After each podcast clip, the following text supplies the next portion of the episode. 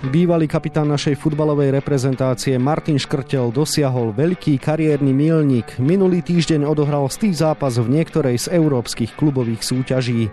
Na jeho kariéru na medzinárodnej scéne sa pozrieme v dnešnom podcaste Denika Šport a športovej časti Aktualit Šport.sk. Príjemné počúvanie vám želá Vladimír Pančík. Odohrať 100 zápasov v prestížnych medzinárodných európskych klubových súťažiach je chválihodný počin.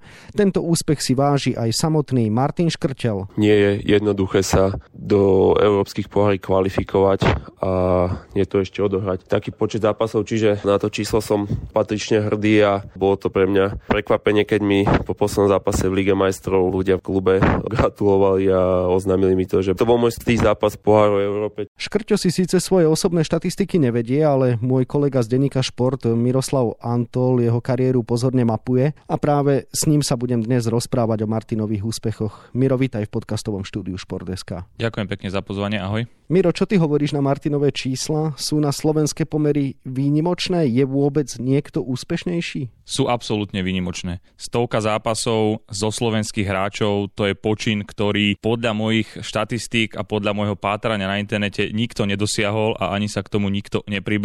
A zda každému napadne ako druhé meno v poradí Marek Hamšík, keďže práve títo dvaja sa aj naťahujú na Slovensku o pozíciu najlepšieho futbalistu dlhé roky. Marek Hamšík odohral 80 takýchto zápasov do ktorých počítame nie len zápasy v hlavných súťažiach Ligy majstrov, Európskej ligy, predchodcu Európskej ligy Pohár UEFA, ale aj kvalifikačné zápasy. Za nimi nasleduje Michal Ďuriš so 75 zápasmi, Marek Bakoš má o jeden menej a podľa mojich výpočtov a analýz ešte Tomáš Hubočan má 58 nad 50. Všetci ďalší sú pod touto hranicou, takže keď o Maťovi Škrtelovi hovoríme, že má 100 zápasov, tak je to obrovský počin na slovenské pomery a naozaj klobúk dole, palec hore. Kedy a kde začal zbierať štarty v pohárovej Európe? Bolo to v Zenite Petrohrad, kde prestúpil z Trenčína. Už v Trenčíne minule spomínal, že mal možnosť v Inter Toto Cup, ale napokon sa na ihrisko nedostal, takže bolo to prvýkrát v lete 2004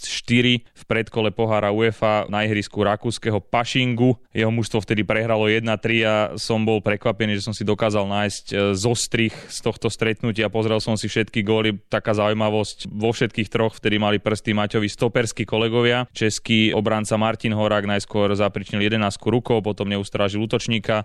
Na druhý polčas ho nahradil Veliče Šumulikovsky, Macedonec, ktorý neskôr dohrával kariéru v Česku a aj ten spôsobil penaltu, napriek tomu Zenit išiel ďalej, lebo doma vyhral 2-0 a tam sa teda začalo Martinové pôsobenie v poharovej Európe a potom pokračovalo ďalšími 99 zápasmi. Pomohli Martinovi zápasy na medzinárodnej scéne k tomu, že sa dostal do slávneho Liverpoolu, kde sa potom stal stálicou v pohárovej Európe? Jednoznačne. Všetci vedia, že tieto medzinárodné stretnutia sú ostro sledované scoutmi z celej Európy a v Martinovom prípade to nebola výnimka. On samozrejme zaujal aj výkonmi v Ruskej lige, ale je jasné, že tie stretnutia v poharovej Európe boli oveľa viacej sledované.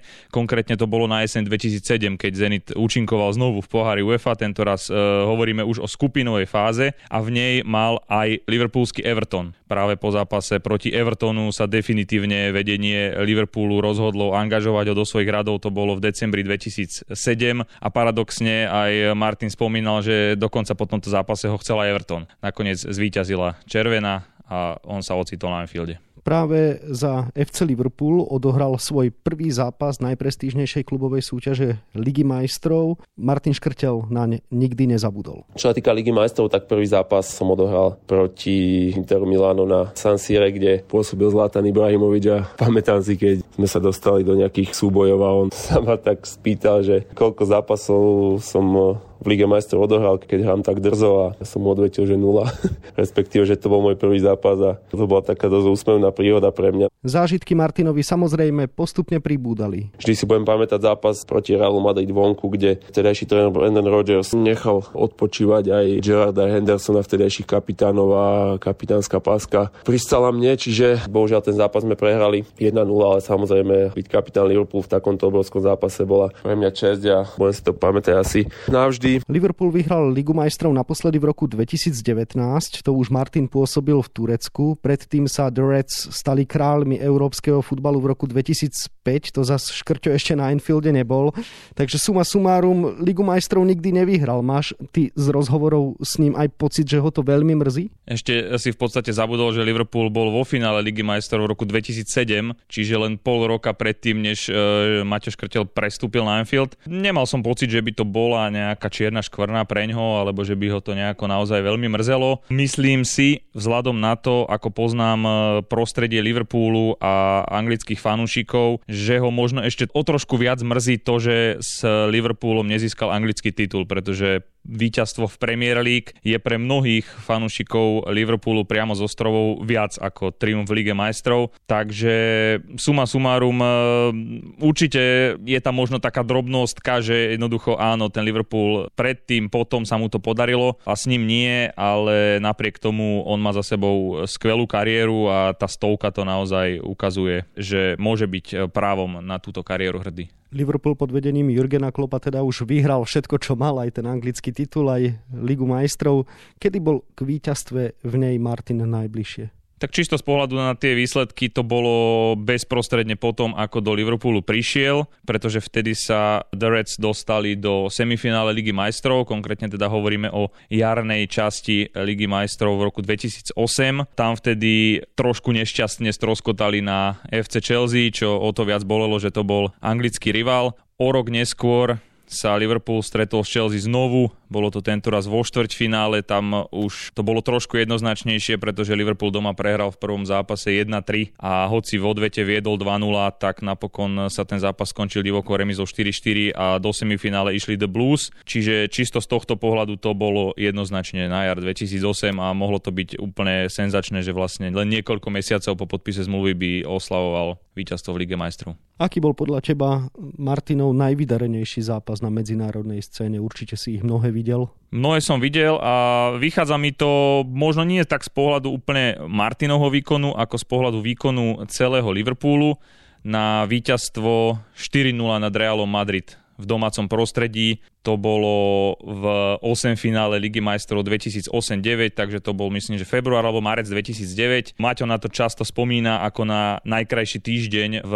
jeho klubovej kariére, pretože len pár dní na to Manchester United odišiel s dlhým nosom zo súboja s Liverpoolom po výsledku 1-4, takže v priebehu jedného týždňa víťazstvo nad Realom 4-0 a nad Manchesterom United 4-1, čo je vlastne najväčší anglický rival. Vtedy to bol obrovský výsledok, pretože v kádri Realu Iker Casillas, Sergio Ramos, Gonzalo Higuain, Raul González a samé ďalšie hviezdy a Liverpool vyhral predtým ešte aj na San Bernabeu 1-0, takže asi tento zápas by som nejako z tej porcie z Ligy majstrov, kde môžeme povedať, že teda bolo to 20 zápasov za Liverpool v Lige majstrov, tak z nich asi tento by som vybral. Pozerám ti do štatistik, celkovo ich v Lige majstrov odohral 25, tak skús možno ešte vyťahnuť ďalšie, určite máš pamäti aj iné. V Lige majstrov samozrejme môžeme sa ešte dotknúť e, aktuálnej sezóny, by sme trošku skočili, kde sa dostal nakoniec na ihrisko v piatich zápasoch a znovu to bolo víťazstvo nad spomenutým Manchester United 2-1, takže to je ďalší veľký zápas, po ktorom sa, hoci je už 4 roky v Turecku, znovu písalo o Maťovi aj v anglických médiách, lebo to spôsobilo naozaj veľký rozruch, že Bašak Šehir porazil Manchester United. Áno, Martin Škrtel je už dnes hráčom tureckého Bašak Šehiru, ešte medzi tým hrával aj vo Fenerbahče, takže medzinárodné zápasy mu pribúdajú teraz v Turecku. Stovku završil teda ako hráč Bašak Šehiru. Čo z tvojho pohľadu okrem toho zápasu s Manchesterom Manchesterom United dokázal teda na sklonku kariéry, či už vo Fenerbahče alebo v Bašak Šehire? Vo Fenerbahče sa dvakrát nepodarilo mužstvu s ním v zostave postúpiť cez predkolá do hlavnej súťaže a keď minulé leto nevyšlo ani angažman v Atalante, čo si určite mnohí spomíname, že tam Martin zamieril na 2-3 týždne a potom došlo k predčasnému ukončeniu kontraktu, tak eh, predpokladám, že ani on sám neveril, že ešte niekedy príde príležitosť eh, v Európskom pohári číslo 1. Prestúpil totiž e, potom v septembri do Bašak Šehiru, čo bol klub, ktorý bol síce na vzostupe a bolo do ňoho nalievané veľa peňazí a je to klub, kde sa zišli mnohí dobrí hráči, ale turecký titul nikdy nevyhral. A podarilo sa to tomu mužstvu až v tejto sezóne 2019-20. Martin k tomu prispel, myslím, že vyše 20 zápasmi v základnej zostave v tureckej Super League a to spôsobilo, že vlastne si Bašak Šír vybojoval miestenku priamo v hlavnej fáze Ligy majstrov a nakoniec sa Martinovi vlastne otvorila možnosť ešte ďalších šiestich, prípadne viacej zápasov. Nakoniec vieme, že v tom poslednom skupine nemohol hrať pre trest za žlté karty v Paríži, kde napokon Bašak prehral vysoko 1-5 po skvelom výkone Neymara. A Maťovi teda pribudlo ďalších 5 zápasov a vďaka ním teda zaokrúhlil to číslo na tú stovku. Vieme, že Martin predlžil zmluvu s Bašak Šehirom o jednu sezónu. Rozhodlo práve aj to, že klub účinkoval v Lige majstrov po tom tureckom titule? Jednoznačne. Bola to jedna z hlavných motivácií. Samozrejme aj to, že po tej vydarenej uplynulej sezóne ešte poslúchalo telo predsa len v 35 rokoch je už iná regenerácia, ako keď e, začínal v poharovej Európe, čo bolo mimochodom pred 16 rokmi, takže to je naozaj obdivodná porcia a dĺžka, ktorú vydržal na tej medzinárodnej úrovni a myslím si, že urobil dobre, že sa rozhodol v lete, že ešte to rok potiahne v Turecku. Zohralo úlohu viacero faktorov, aj to, že v Istambule sa jeho rodine veľmi páči, mali tam už po tých troch rokoch v drese Fenerbahče zázemie a Vašak Šehra hrá zaujímavý futbal, Samozrejme v tejto sezóne sa mu v lige až tak nedarí, ale stále to je myslím teraz len 8 bodové manko na, na vedúci tým, čiže stať sa môže všeličo, hoci že by Bašakšer získal tureckej lige, kde je Bešiktaš, Fenerbahče, Galatasaray, Trabzonspor, dvakrát po sebe titul, to bude naozaj mimoriadne náročné, ale rozhodne v lete sa rozhodol správne. Bašak Šehir účinkoval v Lige majstrov prvýkrát, získal 3 body za spomenuté víťazstvo nad Manchesterom United, dvakrát prehral s Parížom, dvakrát prehral s Lipskom. Z tvojho pohľadu, ako sa klub prezentoval a ako prispel k výkonom týmu práve Martin? Na začiatku treba asi zdôrazniť, že Başakšehir bol jednoznačne outsider tej skupiny, pretože Paris Saint-Germain bol e, vo finále predchádzajúcej edície, aj keď tej špecifickej, ale napokon sa dostal až tesne pod vrchol, kde ho vyradil Bayern Mníchov. Manchester United samozrejme nemusíme zdôrazňovať 20-násobný anglický majster a Lipsko bolo semifinalistom tej spomínanej edície Ligy majstrov, takže naozaj mimoriadne náročná skupina a predpokladám, že aj Martin, aj ostatní hráči, tréneri Bašak Šehiru si uvedomovali, že akýkoľvek bodový zisk, víťazstvo bude len plus v tej skupine, napokon teda získali len 3 body, za ten domáci zápas z United, ktorý výborne zvládli. Samozrejme tam využili trošku aj to, že United nešliapu úplne tak, ako fanúšikovia Červených diablov by si asi predstavovali. No a v ostatných zápasoch doplatili na individuálne chyby. Dá sa povedať, že možno pri jednom, dvoch inkasovaných góloch ani Martin nemá úplne čisté svedomie, ale skôr tam išlo o to, že vždy niekto zaváhal, či už to bol brankár, druhý stoper, alebo celkovo v defenzíve to nefungovalo úplne podľa predstav. Bašak Šehir má zaujímavých hráčov, kapitán Edin Višča na hrote, Dembaba a tak ďalej, ale predsa len tie týmy v tej základnej skupine Ligy majstrov boli v drvivej väčšine prípadov na cili tureckého majstra. Otázne je, či Martin Škrtel načne druhú stovku európskych zápasov. Stop prvý štart si mohol pripísať teraz v Paríži, ale ako sme už spomenuli, mal stopku pre žlté karty. Osu to zariadil tak, že sa tých počet mojich zápasov zastavil na čísle 100, čo je také symbolické, pretože je to zrejme môj posledný rok, čo sa týka pôsobenia v zahraničí. Martin už teda čo to naznačil. Miro, ty vieš, ako uvažuje? Naozaj opustí v lete Turecko a vráti sa domov? Úplne presne. Netuším, ako sa nakoniec bude vyvíjať Maťová kariéra po tejto sezóne, ale do značnej miery to vyplýva už z toho, ako uvažoval toto leto a už počas leta 2020 bolo značne v hre, že sa vráti zo zahraničia domov. Napokon zvíťazila práve tá motivácia ohľadom Ligy majstrov, o ktorej sme hovorili. Takže nehovorím, že som presvedčený, ale myslím si, že naozaj už je to vysoké percento, že po sezóne 2020-2021 Maťo Škrtel ukončí kariéru v zahraničí a Dúfajme, že teda ho uvidíme na slovenských trávnikoch, že nezavesí kariéru ešte úplne na klinec, ale tak ako sa už viackrát vyjadril, je cenné a dôležité, aby sa hráči, špeciálne reprezentanti a bývalí reprezentanti, ktorí sa vrácajú zo zahraničia, ešte jednu, dve sezóny ukázali na slovenských ihriskách, aby boli motiváciou pre mladých chlapcov a myslím si, že Maťo, ak mu bude zdravie slúžiť, tak bude presne jeden z tých, ktorí sa ešte predstavia aj na slovenských ligových trávnikoch. Verme, že bude s tým rozhodnutím spokojný. Vieme, ako kariéru na Slovensku končili Robert Vitek, Marek Saparači, Miroslav Miroslav Karhan, ale to už je iná téma. Venujme sa Martinovi. Karhan sa vrátil do Trnavy, Urobí tento krok aj Martin? Je Trnava naozaj horúci favorit? Podľa jeho slov je. Ja si ale osobne myslím, že netreba zabúdať ani na Trenčín, čo už tiež aj Martin viackrát naznačil, že aj toto by mohla byť cesta. Trenčania stávajú parádny nový štadión, takže ak všetko dobre dopadne z pohľadu trenčianských fanúšikov a AS e, si udrží ligovú príslušnosť, lebo v tejto sezóne to má celkom nahnuté, tak si myslím, že aj toto bude v hre. Martin býva v Trenčíne, mal by to naozaj veľmi blízko doslova náskok na štadión, nemusel by nikam dochádzať. Je otázne, ako to nakoniec e, dopadne, tam asi sa nemôžeme baviť o tom, že ktorý klub mu ponúkne lepšie podmienky, tam už e, nepôjde o to, že či zarobí toľko alebo toľko, ale pôjde skôr o to, že ktorý dres by si najradšej obliekol, v ktorej kabíne by možno chcel byť a kde tie rokovania dopadnú lepšie. Čiže vidím len dve cesty, Trnava, Trenčín, tam asi na možnosť neexistuje, ale čo to bude, nechajme sa prekvapiť. Keď sme pri Slovensku, aké konfrontácie so Slovákmi, prípadne aj so slovenskými klubmi zažíval Martin na medzinárodnej scéne? Proti slovenským klubom nastúpil v podstate jedenkrát, respektíve v dvoch zápasoch, a to konkrétne na jeseň 2018, keď sa Spartak Trnava ako uradujúci majster predstavil v skupine Európskej ligy a dokonca raz teda odchádzal so svojimi spoluhráčmi z Fenerbahče Istanbul z Iriska s dlhým nosom, lebo Spartak Trnava doma zvíťazil 1-0 Zaujímavé je, že mohol sa stretnúť už s slovenským klubom v lete 2007, keď e, Zenit Petrohrad dostal v predkole vtedy ešte pohára UEFA Vion Zlaté Moravce, ale nakoniec prezranenie hlavy nebol k dispozícii ani v jednom stretnutí. Zenit zvíťazil 2-0 vonku, 3-0 doma, takže bolo to jednoznačné a fanúšikovia Vionu teda nakoniec nemohli vidieť Maťa Škrtela v akcii. V súvislosti s Martinom Škrtelom nemôžeme samozrejme obísť ešte jednu tému. V Lige majstrov možno už naozaj nikdy nenastúpi, ale môže sa ešte vrátiť do reprezentácie.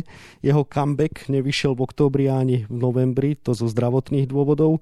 Naši futbalisti bez neho postúpili na euro. Poznáš dnes Martinov postoj k tejto téme? Poznal som ten postoj v uplynulých týždňoch, kde naozaj to bolo horúce v oboch prípadoch, to znamená aj v oktobrovom termíne, aj v novembrovom termíne. V prvom prípade ešte za trénera Pavla Hapala a potom už ho kontaktoval nový coach Štefan Tarkovič. Myslím si, že keby bolo zdravotne všetko v poriadku, tak Martin by bol v tej nominácii a pravdepodobne by hral v oboch zápasoch. Čo bude ďalej, ťažko povedať naozaj v dnešnej dobe, ako sa to celé vyvinie. Vidíme, že situácia sa aj vonku stále zhoršuje v súvislosti s koronavírusom a ako to bude v marci sa nedá predpokladať, ale dá sa predpokladať, že bude tréner Štefan Tarkovič potrebovať všetko zdravé, čo bude vtedy k dispozícii a všetko, čo má potrebnú kvalitu. A myslím si, že pri tom B, to znamená pri tej kvalite, v súvislosti s Martinom Škrtelom nemusíme hovoriť o ničom inom ako o tom, že slovenskej reprezentácii má stále čo dať. A preto je dôležité, ako sa bude správať to A, to znamená, ako bude znovu na tom zdravotne. Je to vo hviezdách, som presvedčený, že Štefan Tarkovič dodrží slovo a nakoniec naozaj nominuje to najsilnejšie, čo bude mať vtedy k dispozícii. A keď e, bude v tom najsilnejšom zdravom aj Martin Škrtel, tak si myslím, že v tej nominácii na marcový trojzápas, lebo naozaj to bude obrovská záťaž, tak sa tam v tej nominácii bude nachádzať. Toľko môj kolega z denníka Šport Miroslav Antol, ktorému ešte želám pekný deň. Pekný deň aj tebe, Vlado. Viac informácií zo sveta športu si môžete prečítať na webe Športdeska a takisto v denníku Šport v jeho dnešnom vydaní nájdete aj tieto témy. Petre Vlhovej sa otvára cesta za veľkým globusom. Najúspešnejšia lyžiarka uplynulých rokov Mikaela Šifrinová priznáva, že ani zďaleka nie je v optimálnej forme. Futbalista Jan Greguš má už po sezóne. Drese Minnesota mu iba tesne ušlo finále americkej MLS. Na Vianočné sviatky by už chcel byť doma s rodinou. Svet opustil po Diegovi Maradonovi ďalší legendárny futbalista. Vo veku 64 rokov zobrala nevyliečiteľná choroba život talianskému majstrovi sveta z roku 1982 Paolovi Rossimu. Jeho príbeh vám prinášame na rozsahu jednej novinovej strany. Na 28 stranách je toho samozrejme oveľa viac. To je na dnes všetko. Ešte pekný deň vám od mikrofónu želá Vladimír Pančík.